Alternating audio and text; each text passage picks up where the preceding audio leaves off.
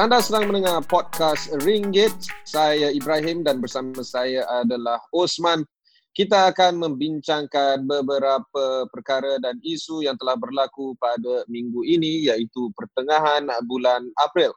Uh, perkara pertama yang kita akan sentuh adalah tentang perkembangan terbaru daripada syarikat gergasi teknologi San Francisco iaitu Apple uh, Inc dan Apple telah pun mengumumkan beberapa produk yang akan uh, dilancarkan di Malaysia dan pada hari ini kita pun dapat tahu bahawa dua produk terbaru telah pun dilancarkan dan boleh didapati di pasaran Malaysia. Uh, kita mulakan dengan iPhone SE iaitu satu produk uh, terbaru daripada Apple uh, yang uh, diumumkan pada pagi awal pagi uh, 16 uh, April uh, di mana ia merupakan antara uh, iPhone termurah yang pernah dipasarkan di mana-mana di dunia uh, dan di Malaysia harga pasaran iPhone SE bermula pada RM2,000 untuk model 64 gig uh, dan uh, RM2,200 untuk model 128 gig dan uh, 256 gig pula uh, dipasarkan dengan harga RM2,600. Uh, ini ternyata untuk memberi satu ruang kepada segmen pasaran yang sedang mencari bargain ataupun sedang mencari satu peluang untuk mendapat iPhone yang murah tak kala wabak COVID. Kita akan bincang dari segi uh, perniagaan Apple, kenapa Apple memilih cara ini. Uh, tapi sebelum itu, boleh saya dapatkan Osman punya pandangan uh, dulu terhadap uh, pelacaran Apple, uh, produk Apple uh, iPhone SE ini. Sebenarnya Ibrahim, saya agak terkejut sebenarnya untuk melihat uh, cara uh, Apple mengumumkan uh, produk launch kali ini. Sebab kita lihat selalunya uh, there's a lot of fanfare setiap kali uh, Apple uh, mengumumkan produk mereka. Dia selalu ada uh, developers conference ataupun uh, satu one big uh, keynote address.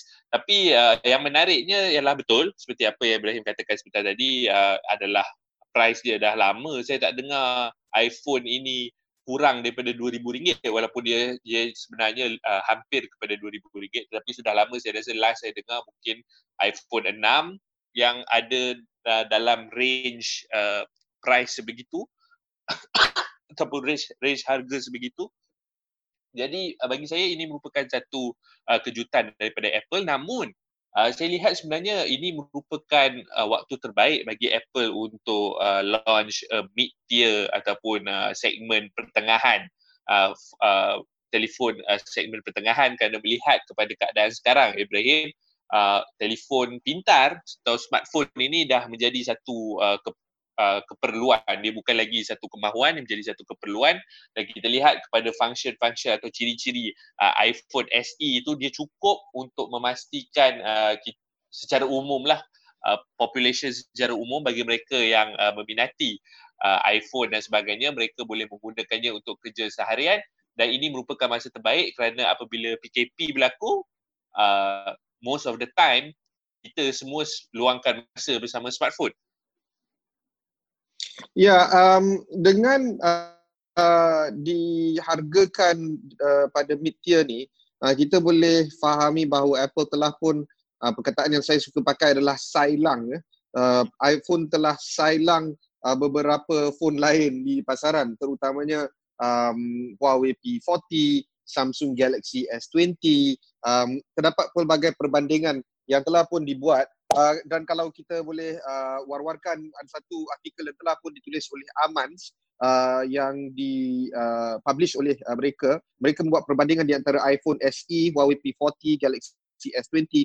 Artikel ini sangat menarik kerana walaupun pricing dia agak berbeza dari segi price point untuk mid market dan top market, tapi dari segi kepenggunaan eh, maknanya utility of a, of a consumer, diorang nak apa? Dia orang nak phone yang boleh pakai, senang pakai, ada dalam ekosistem Apple uh, ataupun ada dalam sistem, ekosistem yang mudah diguna pakai uh, dan uh, apabila kita fikir tentang ease of use because Steve Jobs pun pernah cakap it just works kan. Uh, jadi bila dia orang memasarkan satu hardware yang dihargakan RM2,000, maybe you tak akan belilah 64 gig, at least you akan beli 128 gig lah kan. Uh, tapi dari hmm. segitu, uh, satu iPhone yang berharga RM2,200 memadai untuk mem- check a few boxes senang pakai uh, berada dalam ekosistem uh, app store yang dahsyat uh, dan juga entertainment pun ada banyak sebab ada uh, all the other stuff uh, not just uh, um, in-house contohnya macam Apple TV Plus dan sebagainya, Apple Arcade tetapi yang berkaitan dengannya contohnya macam Netflix dan apa semua senang diguna pakai oleh uh, pengguna uh, Apple. Jadi um, dari segi uh, tangkapan pasaran uh, apa yang kita nak huraikan adalah Apple berbuat demikian bukan suka-suka sebab uh, pada satu panggilan telefon bersama pelabur uh, yang dibuat pada pertengahan bulan Februari mereka menjangkakan bahawa uh, ini CFO Apple eh um, yang mengatakan uh, diorang kata diorang tak dapat men- menepati sasaran uh, Apple uh, dan disebabkan mereka tidak dapat menepati sasaran uh, mereka harus membuat jualan walaupun uh, apa sahaja jualan yang boleh okay so mereka tak boleh gerak mereka tak boleh jual iPhone 11 uh, iPhone 11, iPhone 11 Max, iPhone 11 Max Pro dan sebagainya, mereka harus menjual something, mereka kena jual sesuatu. Jadi kalau mereka jual iPhone yang bernilai RM2,000 ataupun RM2,200, ini memadai untuk mereka men, mendapat beberapa sasaran at least minimum uh, target pun tak apa. Kalau kita tengok Apple beri sasaran uh, fiskal untuk uh, suku kedua tahun ni mereka menjangkakan pendapatan sekitar 63 dan 64 bilion uh, US dollars. Uh, 63 bilion sekarang ni untuk suku ketiga mereka tak dapat 30 bilion pun. Bayangkan tak dapat separuh daripada sasaran mereka dan suku kedua akan berakhir pada bulan Jun. Lagi 2-3 bulan mampukah mereka dapat at least another 30 billion? Uh, sangat mustahil. Uh, itu dari segi jualan dari segi revenue.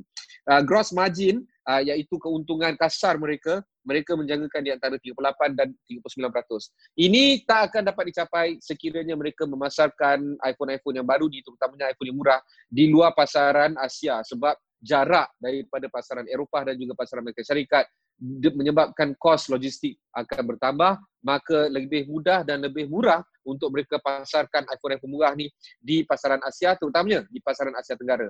Ah, ini antara cara-cara yang mereka cuba buat. Yang kita, dan kita lihat eh, Ibrahim mereka mempunyai uh, perbelanjaan uh, operasi sekitar uh, lebih daripada 9, antara 9.6 bilion dan juga 9.7 bilion USD dan dan uh, seperti apa yang Ibrahim katakan tadi kepentingan untuk mereka memastikan mana-mana produk untuk uh, terus terjual adalah amat penting. Kerana kita lihat uh, segmen uh, luxury phone ataupun segmen top tier seperti apa yang Ibrahim katakan uh, boleh dikatakan slowdown dia agak tinggi sebab uh, tak ada siapa lagi kedai tak buka tak ada siapa yang keluar untuk membeli barangan uh, kita duduk di rumah uh, kebarangkalian untuk phone jatuh dan rosak dan pecah pun rendah. Jadi basically consumerism is is at its worst right now sebab uh, pandemik ini. Dan kita lihat Apple juga ada juga uh, expenses lain iaitu uh, sebanyak 250 million USD dan mereka juga harus berhadapan dengan uh, pembayaran cukai dan sebagainya untuk teruskan beroperasi. Jadi uh, iPhone SE ni uh, boleh dikatakan walaupun memang daripada tahun lepas uh, mereka sudah uh, target uh, segmen ini tetapi uh, saya fikir ini merupakan masa yang paling sesuai untuk mereka mula menjual uh, phone segmen pertengahan ataupun mid tier phone ini Ibrahim. Okay, kalau kita tengok um, net sales by kategori ya ataupun jualan uh, Apple mengikut kategori iPhone masih tetap dahsyat menguasai produk-produk lain. Uh, buat masa ni Apple disasarkan uh, akan terjual sebanyak 50 56 bilion uh, US dollars. 56 bilion dari jumlah keseluruhan sekitar 92 bilion ini lebih daripada separuh uh, yang mereka dijangka menjual tahun ini. Angka ini tidak berbeza dengan angka tahun lepas, juga sekitar 55% ataupun 60%. Jadi everything that Apple sells lebih separuh yang diorang jual adalah iPhone. Jadi mereka kena mendapat satu produk hero untuk tahun 2020 yang dahsyat untuk mereka kuasai pasaran. Dan buat masa ni, kalau kita tengok tahun-tahun kebelakangan ni, hero produk dia orang iaitu iPhone dari segi produk dal segmentation dalam iPhone tu pun ada lagi superhero dalam hero produk. Uh, untuk hmm. tahun lepas mereka cuba menjual iPhone uh, 11 Max uh, dan juga iPhone 11 Max Pro. Uh, itu hero produk dalam segmen hero. Uh, superhero produk dalam uh, segmen hero produk. Okay. Uh, sebab iphone 11 di, dikatakan Ya, ya. iPhone 11 dikatakan agak okey untuk diguna pakai oleh pasaran tapi mereka tetap ada superhero produk. Tapi tahun ni kemungkinan tidak ada superhero produk. Uh, contohnya mungkin mereka tidak akan datangkan uh, produk iPhone 12 contohnya. Uh, itu dari segi uh, net sales by kategori. Ya, yeah, tapi uh, Ibrahim saya rasa apabila kita bercakap tentang Apple ni untuk uh, pendengar di Malaysia saya rasa memang sudah arif uh, umum mengetahui tentang produk Apple dan sebagainya. Tapi uh, saya rasa mungkin bukan uh, uh, common knowledge ya ataupun di pengetahuan umum sebenarnya apabila kita bercakap tentang Apple di Malaysia uh, ada ada makna yang signifikan kerana kita lihat uh, saya ada terbaca satu artikel di Bloomberg di mana menyatakan apabila uh, Apple bercakap tentang supply chain mereka di China terjejas akibat uh, penularan COVID-19 ini di Malaysia juga ada sebahagian uh, ada beberapa komponen yang dibuat di Malaysia untuk uh, produk-produk uh, telefon Apple ini ataupun iPhone ini dan dan disebabkan oleh uh, PKP yang telah diumumkan sejak uh, 18 Mac uh, mereka juga terkesan. Betul uh, Ibrahim? Ya betul. Mereka terkesan dan uh, disebabkan uh, rantaian uh, supply ataupun rantaian permintaan mereka uh, di uh, uh, diganggu gugat oleh wabak COVID. Um, ini telah menyebabkan mereka tidak dapat uh, mampu membina uh, lebih banyak produk yang mereka biasa bina.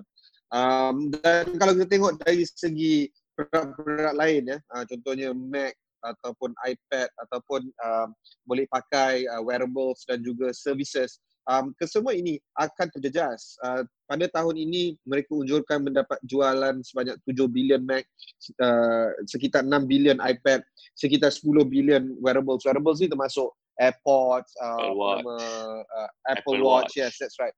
Itu semua itu semua termasuk dalam golongan ini. Jadi da, isu dia sekarang adalah bagaimana mereka kena buat on the demand side macam mana dia nak continue dapat permintaan yang tinggi daripada pengguna on the supply side macam mana dia orang nak buat uh, pembinaan produk-produk ni dengan terbaik yang sebaik mungkin sebab walaupun walaupun macam mana pun uh, China masih lagi uh, terganggu dari segi produktiviti mereka disebabkan wabak coronavirus ini.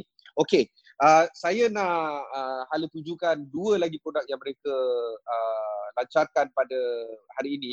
Um, dan kalau saya nak buat perbandingan, iPhone dia dah lancar tapi tak ada tarikh uh, pasaran.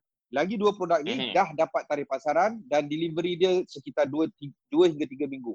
Yang produk yang dua produk ini adalah uh, iPad keyboard untuk iPad Pro. Uh, ini mm. sekitar 1399 Magic keyboard. ringgit. Magic keyboard, yes. Uh, dan satu lagi adalah um, uh, MacBook Air 13 inch yang terbaru. Uh, ni semua you know kalau kita fikir dari segi Mac yang paling laris terjual serata dunia. MacBook Air adalah MacBook idaman uh, semua uh, sebab uh, dia hmm? dari segi um, entry level uh, itulah yang terbaik dan because dia dah masukkan uh, chip baru, dia dah masukkan minimum uh, 256 GB uh, memory dan sebagainya. Uh, ini telah membolehkan mereka untuk menepati satu uh, kehendak pasaran yang memerlukan um, laptop baru. Okey, tapi dari segi uh, movement of stock uh, ataupun bagamana mereka nak jual, saya kurang yakin mereka akan dapat jualan yang sangat lari. Bukan sebab produk tak bagus, sebab pasaran belum sedia lagi nak beli memandangkan Betul. keadaan ekonomi yang semakin suram. Sebab sebab kita lihat Ibrahim apabila bercakap tentang syarikat agregasi seperti Apple, mereka kita, uh, kalau kita kita satu syarikat yang yang base di Malaysia, uh, mereka hanya boleh melihat kepada uh, keadaan di Malaysia. Tapi Apple ini mereka harus melihat serata dunia sebab mereka bercakap tentang supply chain di China, di Malaysia dan juga di tempat-tempat lain. Uh, dan setiap setiap negara ini mempunyai uh, PKP yang berbeza, mempunyai MCO yang berbeza, mempunyai uh, SOP yang berbeza. Dan dan it's like kalau saya boleh uh, un, uh, metafora kan ataupun beri perumpamaan dia seperti spin a couple of uh, plates on sticks at the same time and semua harus uh, spin dengan baik dan laju pada masa untuk mereka bergerak uh, menuju kepada uh, sasaran yang uh, diletakkan dan saya rasa is impossible right now sebab uh, COVID-19 boleh dikatakan melumpuhkan uh, segala uh, sasaran-sasaran yang diidamkan oleh syarikat-syarikat agregasi pada tahun ini. Okey, baik. Uh, kita uh, berehat seketika. Sekembali nanti kita akan bincang tentang uh, uh, perkembangan terbaru tentang COVID-19 di Malaysia.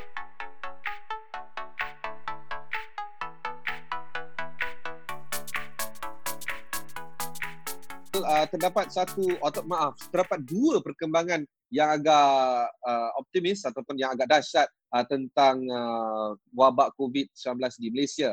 Perkembangan yang pertama adalah tentang kadar sembuh. Um, Ketua Pengarah Kesihatan Datuk Dr. Nur Hisham telah pun menyatakan bahawa 52% daripada jumlah uh, pesakit COVID di Malaysia yang positif telah pun uh, pulih dan telah pun di discharge ataupun telah diarah untuk kembali ke rumah masing-masing dan keluar daripada hospital. Ini bermakna jika ada pesakit COVID positif di Malaysia, satu dari dua daripadanya telah pun pulih. Okey, itu satu. Dua adalah kadar uh, pertumbuhan kes positif hari ke hari ataupun day to day um, telah susut ke 1.7%. Uh, ini penting sebab dari uh, mulanya wabak COVID uh, pada gelombang kedua iaitu uh, bermulanya uh, wabak COVID di kluster Sri Petaling, Tablik, um, kadar pertumbuhan kes positif hari ke hari sentiasa berada di dua uh, angka um, pada 17%, 18% dan pada suatu ketika hingga 70%.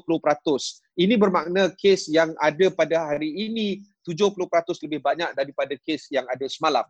Uh, dan uh, ini bermakna uh, kalau kita tengok carta-carta yang telah pun banyak di uh, di, di WhatsApp, di social media dan sebagainya, uh, satu carta J curve boleh berlaku. Uh, dan kita pun telah saksikan uh, J-curve uh, penularan wabak COVID berlaku di negara-negara Eropah seperti di Itali, di Jerman, di Perancis dan juga di Amerika yang paling, paling dahsyat sekarang ini pun di Amerika. Ini kerana day to day ataupun perkembangan kes positif hari ke hari mereka sentiasa di dua angka dua digit. Tetapi setelah bermulanya Perintah Kurungan Pergerakan uh, pada 18 Mac iaitu sebulan lalu, angka day to day pertumbuhan telah pun susut bukan secara man- mendadak tetapi secara gradual di Malaysia. Angka seperti 17% day to day yang telah berlaku pada uh, 18 Mac, 19 Mac telah turun kepada 16 Mac. 5, uh, 15%, 16%, 17% uh, sampai ke angka single digit uh, sekitar awal bulan April. Dan apabila dia single digit, kalau uh, kita ikut Twitter, laman Twitter saya, saya pun telah berulang kali memberi satu uh, perkembangan tiap-tiap hari selepas uh, di uh, Ketua Pengarah Kesihatan memberi uh, sidang media uh, beliau, saya telah uh, plot uh, di mana uh, perkembangan day to day telah pun susut daripada 9%, 8%, 7%, 6% dan sebagainya hingga buat pertama kalinya jatuh di bawah paras 2% iaitu 1.7% growth day to day di antara hari 15 April ke 14 April. Apakah ini, apakah maksud ini? Ini maksudnya kes aktif di Malaysia akan berada dalam status terkawal sekiranya kita grow day to day sebanyak 1.7% or 2%. Ini penting sebab kes aktif akan menentukan sama ada uh, uh, pesakit di hospital akan mendapat rawatan sebaiknya. Sebab seperti mana Osman tahu, katil di hospital adalah terhad. Kita bukan ada satu bilion katil dekat hospital. Kita ada uh, seberapa banyak katil yang boleh menampung pesakit-pesakit di dalam hospital. Kita juga ada number of doctors yang terhad dan bilangan jururawat yang terhad. Kesemua ini disebabkan keterbatasan kita untuk memberikan uh, khidmat uh, care yang terbaik kepada pesakit. Sekiranya aktif case kita sekitar 2,000 atau 3,000, ini penting.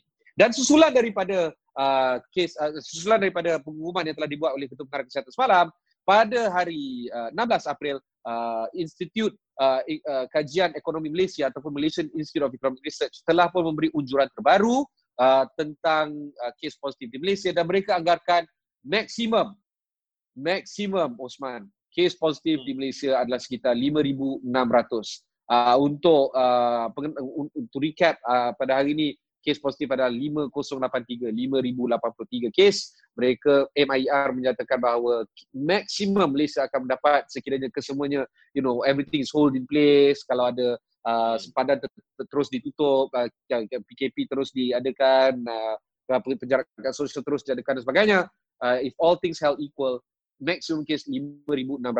So ini adalah perkembangan yang terbaru untuk kita. Dan ini bagus. Uh, tapi pada dengan Osman macam mana? Ini semua adalah uh, nombor-nombor yang positif ya. Ibrahim sebab saya mendengar uh, penurunan persentage ini uh, saya lihat sendiri seperti Ibrahim uh, dari hari ke hari kita dapat kawal. Dengan kata lain uh, the curve is being flattened. Walaupun bukan flatten sepenuhnya tetapi uh, lengkung uh, itu semakin lama dilandaikan. Ini memberi uh, ruang dan peluang kepada uh, healthcare workers kita untuk uh, berdepan uh, dengan pesakit-pesakit COVID. Tetapi uh, di sebalik uh, nombor-nombor yang amat positif ini kita tahu uh, uh, Malaysia mempunyai salah satu uh, best healthcare system in the world. Malah uh, KP uh, kesihatan kita uh, Datuk Dr. Noor Hisham uh, diberi uh, pengiktirafan sebenarnya uh, sebagai antara doktor-doktor yang utama uh, di sekitar dunia yang mendapat uh, boleh dikatakan kepercayaan penuh uh, daripada rakyat masing-masing untuk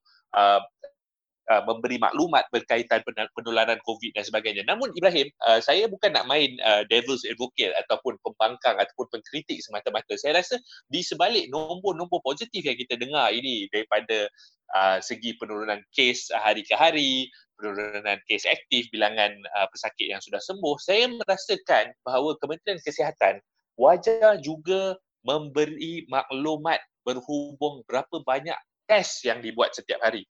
Uh, kerana uh, kenapa saya kata test ini penting? Kerana saya juga mengikuti rapat uh, perkembangan-perkembangan di negara-negara lain. Misalnya South Korea, uh, Sweden dan sebagainya. Dan untuk kita uh, boleh dikatakan mengawal uh, COVID secara uh, lebih efisien, yang penting di sini adalah test. Dan kita lihat uh, bilangan test uh, harian uh, di Malaysia bagi saya, kita belum lagi dapat Uh, dia bukan public knowledge uh, berapa sebenarnya uh, setiap hari uh, pesakit uh, potential pesakit ini uh, diuji.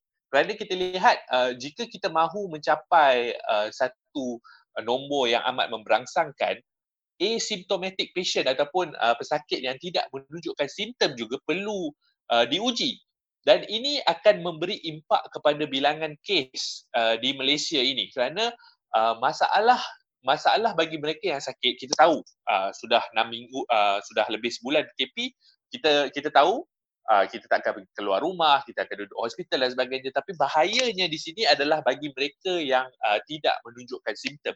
Dan jika uh, mereka yang tidak menunjukkan simptom ini uh, mempunyai cara yang affordable cara yang mampu milik untuk test uh, sama ada mereka mempunyai covid atau tidak saya percaya uh, ini merupakan the next step untuk uh, negara Malaysia uh, pulih sepenuhnya dari segi ekonomi dan juga dari segi uh, pengawalan uh, COVID-19 ini. Ibrahim.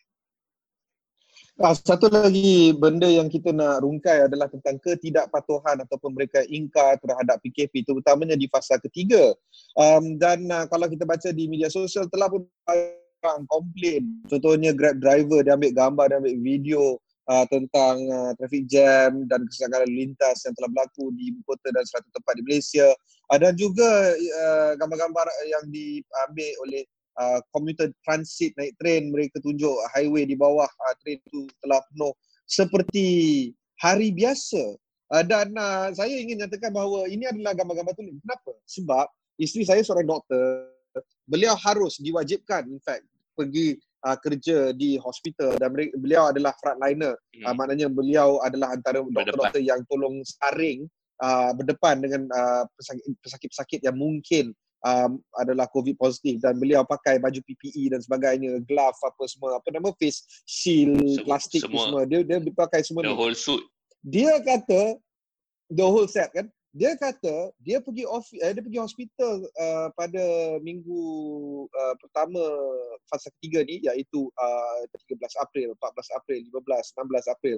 Beliau kata kesesakan lalu lintas tu macam hari biasa seolah-olah PKP tidak wujud.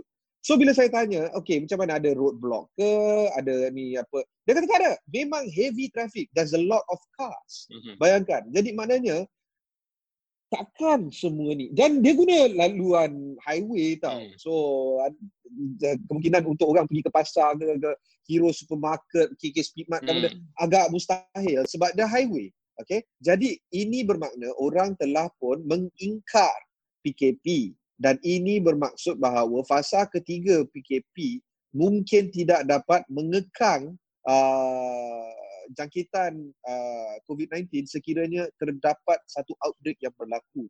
Uh, ini yang saya sangat uh, susah hati. Tetapi saya kena faham kenapa orang ingkar PKP. Bukannya, yalah, mungkin ada, ada juga argument yang orang dah hilang akal duduk rumah selama lebih sebulan. Tapi more likely than not, tujuan mereka keluar daripada rumah dan pergi ke tempat kerja dan sebagainya adalah kerana mereka tidak boleh terus bekerja di rumah dalam keadaan ter- terkini. Mereka harus pergi ke pejabat, mereka harus, you know, if there's documents to be sent, they have to travel to get the documents to be sent. You know, simple things like that. It Jadi isu-isu macam ni saya rasa kita kena take cognizance lah sebab ya kita pun siapa suka langgar undang-undang tapi mereka yang melanggar undang-undang ternyata ada sebab tersendiri. Jadi saya tak tahu macam mana kerajaan nak handle situation ini. Itulah sebabnya Ibrahim kalau kita lihat uh, apabila mencap bila dah masuk uh, fasa ketiga PKP ini uh, beberapa benda yang uh, uh, boleh saya katakan semakin menjadi keperluan mendesak. Saya ambil contoh ya, uh, anak saya perlukan imunisasi kerana dah dah lebih sebulan tak keluar daripada rumah untuk uh, mendapatkan imunisasi. Jadi saya terpaksa keluar bersama isteri saya untuk bawa anak saya yang baru 9 bulan untuk pergi uh, mendapatkan uh, imunisasi. Dan walaupun uh, secara umumnya kita tahu bahawa uh, boleh untuk pergi ke hospital untuk mendapatkan rawatan dan seterusnya, tetapi saya sedar sebagai uh, saya meletakkan diri saya dalam kategori mereka yang inform, saya tahu sepatutnya saya tak sepatutnya uh, menyumbang kepada penambahan orang tetapi saya tidak ada uh, pilihan lain. Tapi apabila kita bercakap tentang situasi saya sendiri, saya percaya uh, rata-rata individu lain di sekitar tempat saya juga mengalami masalah yang sama. Mereka juga mempunyai uh, keperluan-keperluan mendesak yang memaksa mereka untuk keluar. Dan saya merasa, saya merasakan uh, perkara sama seperti apa yang Ibrahim katakan apabila keluar melihat trafik seakan-akan kembali kepada yang biasa.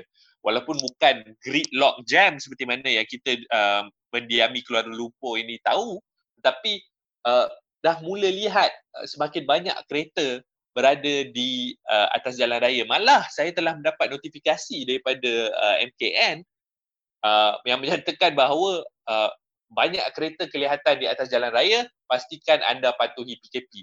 Jadi saya rasa uh, kerajaan harus memikirkan uh, bagaimana untuk address problem ini uh, secara tepat. Kerana kita lihat PKP fasa ketiga ini amat kritikal seperti mana yang dikatakan oleh Ketua Pengarah Kesihatan.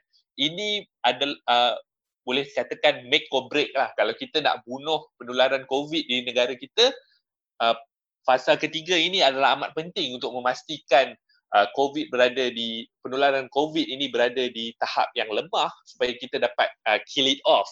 Tetapi uh, jika jika ia tidak berlaku, ini akan membuka ruang kepada kluster-kluster baru yang akhirnya menyebabkan kita mungkin terpaksa ketatkan lagi PKP kita. Jadi saya sebenarnya walaupun saya bercakap tentang hal ini seperti saya pakar tetapi saya pun sebenarnya tidak tahu bagaimana untuk uh, deal dengan perkara ini kerana kehidupan I mean rakyat ada pelbagai uh, kemahuan, pelbagai keperluan dan untuk kita menepati semua keperluan-keperluan mereka uh, semasa PKP ini amat sukar Ibrahim. Jadi saya pun tak tahu bagaimana uh, apakah bentuk PKP yang paling sesuai untuk uh, masa-masa yang akan datang. Okey, baik. Kita akan rehat sekali lagi dan kembali nanti kita akan uh, tutup uh, perbincangan kita um, dengan um, membincangkan tentang masalah ekonomi negara terutamanya unjuran-unjuran yang telah dibuat oleh uh, Bank Dunia dan juga Bank Negara Malaysia. Jangan ke mana.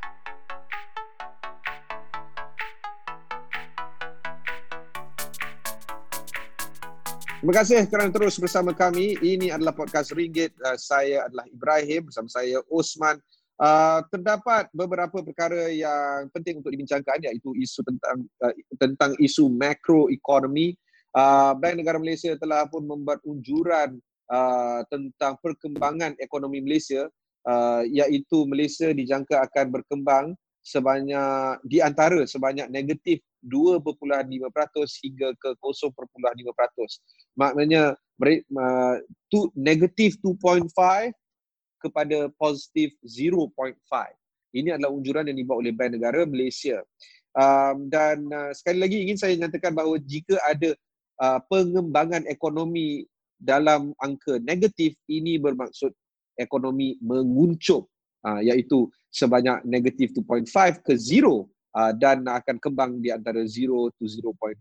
Okay, so Bank Negara sangat pesimis tentang perkembangan Malaysia. Tetapi jika dibandingkan dengan Bank Dunia pula, mereka lebih pesimis berbanding dengan apa nama Bank Negara. Mereka mengunjurkan bahawa ekonomi Malaysia akan terus mengucup di antara negatif 600 hingga ke negatif 1%.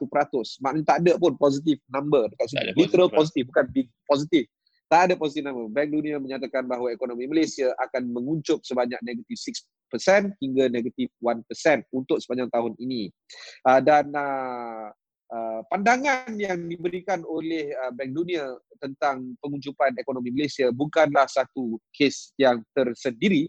In fact, uh, ekonomi-ekonomi serata dunia terutamanya ekonomi yang berdekatan dengan Malaysia seperti di Singapura, Filipina, Indonesia dan sebagainya, mereka juga dijangka menguncup. Jadi apa yang positif tentang story ini? Positifnya adalah tentang V-shape economy ataupun ujuran pengembangan ekonomi berbentuk huruf V di mana okay. kesemua uh, ekonomi yang merudum pada tahun ini dijangka akan uh, mengutip balik apa yang telah dihilangkan dan akan menambah secara mendadak pada tahun 2021. Seperti contoh Fitch satu badan penarafan uh, yang agak terkemuka di dunia salah satu daripada tiga uh, sebenarnya uh, badan penarafan uh, menyatakan bahawa ekonomi Malaysia akan bertambah hingga ke 6 uh, positif 6%. Imagine eh kalau kita betul lah kalau kita negatif 2% dan Fitch kata kita akan dapat grow up to 6% pada tahun 2021 bermakna so negatif 2 plus positif 6 no actually 8% sebab negatif 2 plus negatif 2 to get to 0 ia adalah 2 0 hmm. to 6 adalah 6 So 2 plus oh. 6 adalah 8%. So ini adalah uh, net growth of 8% uh, daripada angka negatif 2%. Jadi ini tak tahulah ini miraculous growth ke apa ke sebab kali terakhir kita grow 8% adalah lewat tahun 90-an uh, sekitar pergolakan politik yang telah berlaku di antara Tun Mahathir dan juga Datuk Seri Anwar. Uh, tapi itu uh, and, and by the way itu telah merujuk kepada kegawatan ekonomi tahun 98 Uh, so Betul. itu adalah satu kes yang tersendiri. Jadi kita pun kena ambil iktibar tentang uh, apa yang telah diberikan oleh uh, ujuran-ujuran ataupun ramalan lah. The word I'm looking for is forecasting. Ramalan-ramalan yang telah dibuat oleh Bank Negara, Fitch Malaysia, Fitch uh, Asia Pacific, apa nama World Bank, IMF dan sebagainya.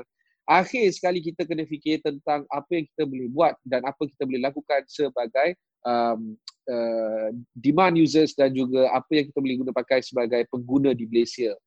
Uh, dari segi pandangan Osman, bagaimana kita boleh uh, pengembangan ekonomi Malaysia berdasarkan nama-nama angka yang telah diberikan ini?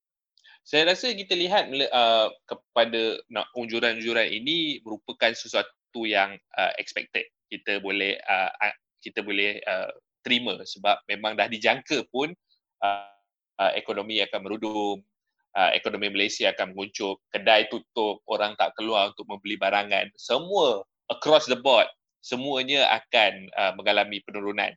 Uh, it's a given. Tetapi apa yang Ibrahim kata tentang uh, net growth of 8% itu saya saya lihat dia sebagai satu yang positif dan saya rasa uh, tidak tidak mustahil untuk uh, dicapai walaupun boleh dikatakan kali terakhir uh, kuantum sebegitu besar adalah uh, pada lebih kurang lebih 20 tahun dahulu.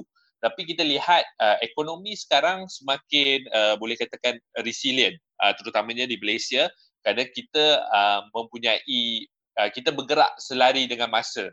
Jadi uh, walaupun kita uh, berdepan dalam fasa PKP ini saya sendiri boleh lihat uh, di uh, laman-laman web uh, Facebook di social media dan sebagainya kedai-kedai yang sebelum ini tidak menawarkan perkhidmatan uh, delivery dan sebagainya mereka sudah mula menawarkan uh, perkhidmatan ini. Dan ini uh, menunjukkan bahawa uh, kedai-kedai walaupun bukan uh, dari sudut inovatifnya uh, mereka mereka sepatutnya fikir tentang delivery ini sebelum PKP ini. Namun kita lihat disebabkan oleh keadaan ini uh, banyak kedai uh, memikirkan delivery merupakan uh, cara yang terakhir untuk mereka terus uh, menyelamatkan uh, perniagaan masing-masing. Dan saya melihat uh, ia akan memberi uh, nafas baru kepada uh, perniagaan mereka. Dan selain itu juga uh, syarikat logistik, uh, syarikat penghantaran uh, seperti uh, Grab Food dan sebagainya, Lala Move, kita dengar macam-macam uh, syarikat delivery sekarang ini, uh, Ninja Van dan sebagainya, mereka akan uh, lihat increase in demand dan ini akan membuka ruang ekonomi baru untuk mereka uh, terus maju. Uh, pelbagai benda boleh delivery sekarang saya kira uh, bukan setakat perkhidmatan dan sebagainya, barangan-barangan semuanya saya percaya akan sampai satu masa di Malaysia ini hampir semua benda uh, boleh dibeli secara delivery. Ibrahim. Okey, uh, kita akan akhiri uh, podcast ini tapi sebelum kita akhiri kita akan mulakan satu segmen baru iaitu segmen ramalan. Dan perkara yang hmm. kita ingin ramalkan pada episod ini adalah tentang uh, MIER, laporan MIER iaitu jumlah kes positif.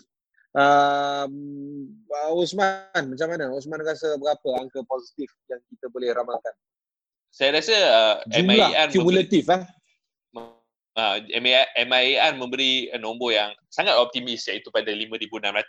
Saya merasakan bahawa uh, we have to be realistic. Uh, nombor uh, beza antara ramalan MIAR dengan nombor uh, cases kumulatif setakat ini bezanya lebih kurang uh, kurang dari 1,000. Uh, secara logiknya saya merasakan kita akan capai lebih daripada 5,600 tetapi saya percaya uh, peningkatan itu akan uh, semakin berkurangan. Mungkin apa yang kita akan lihat adalah uh, single digit increase in terms of new cases.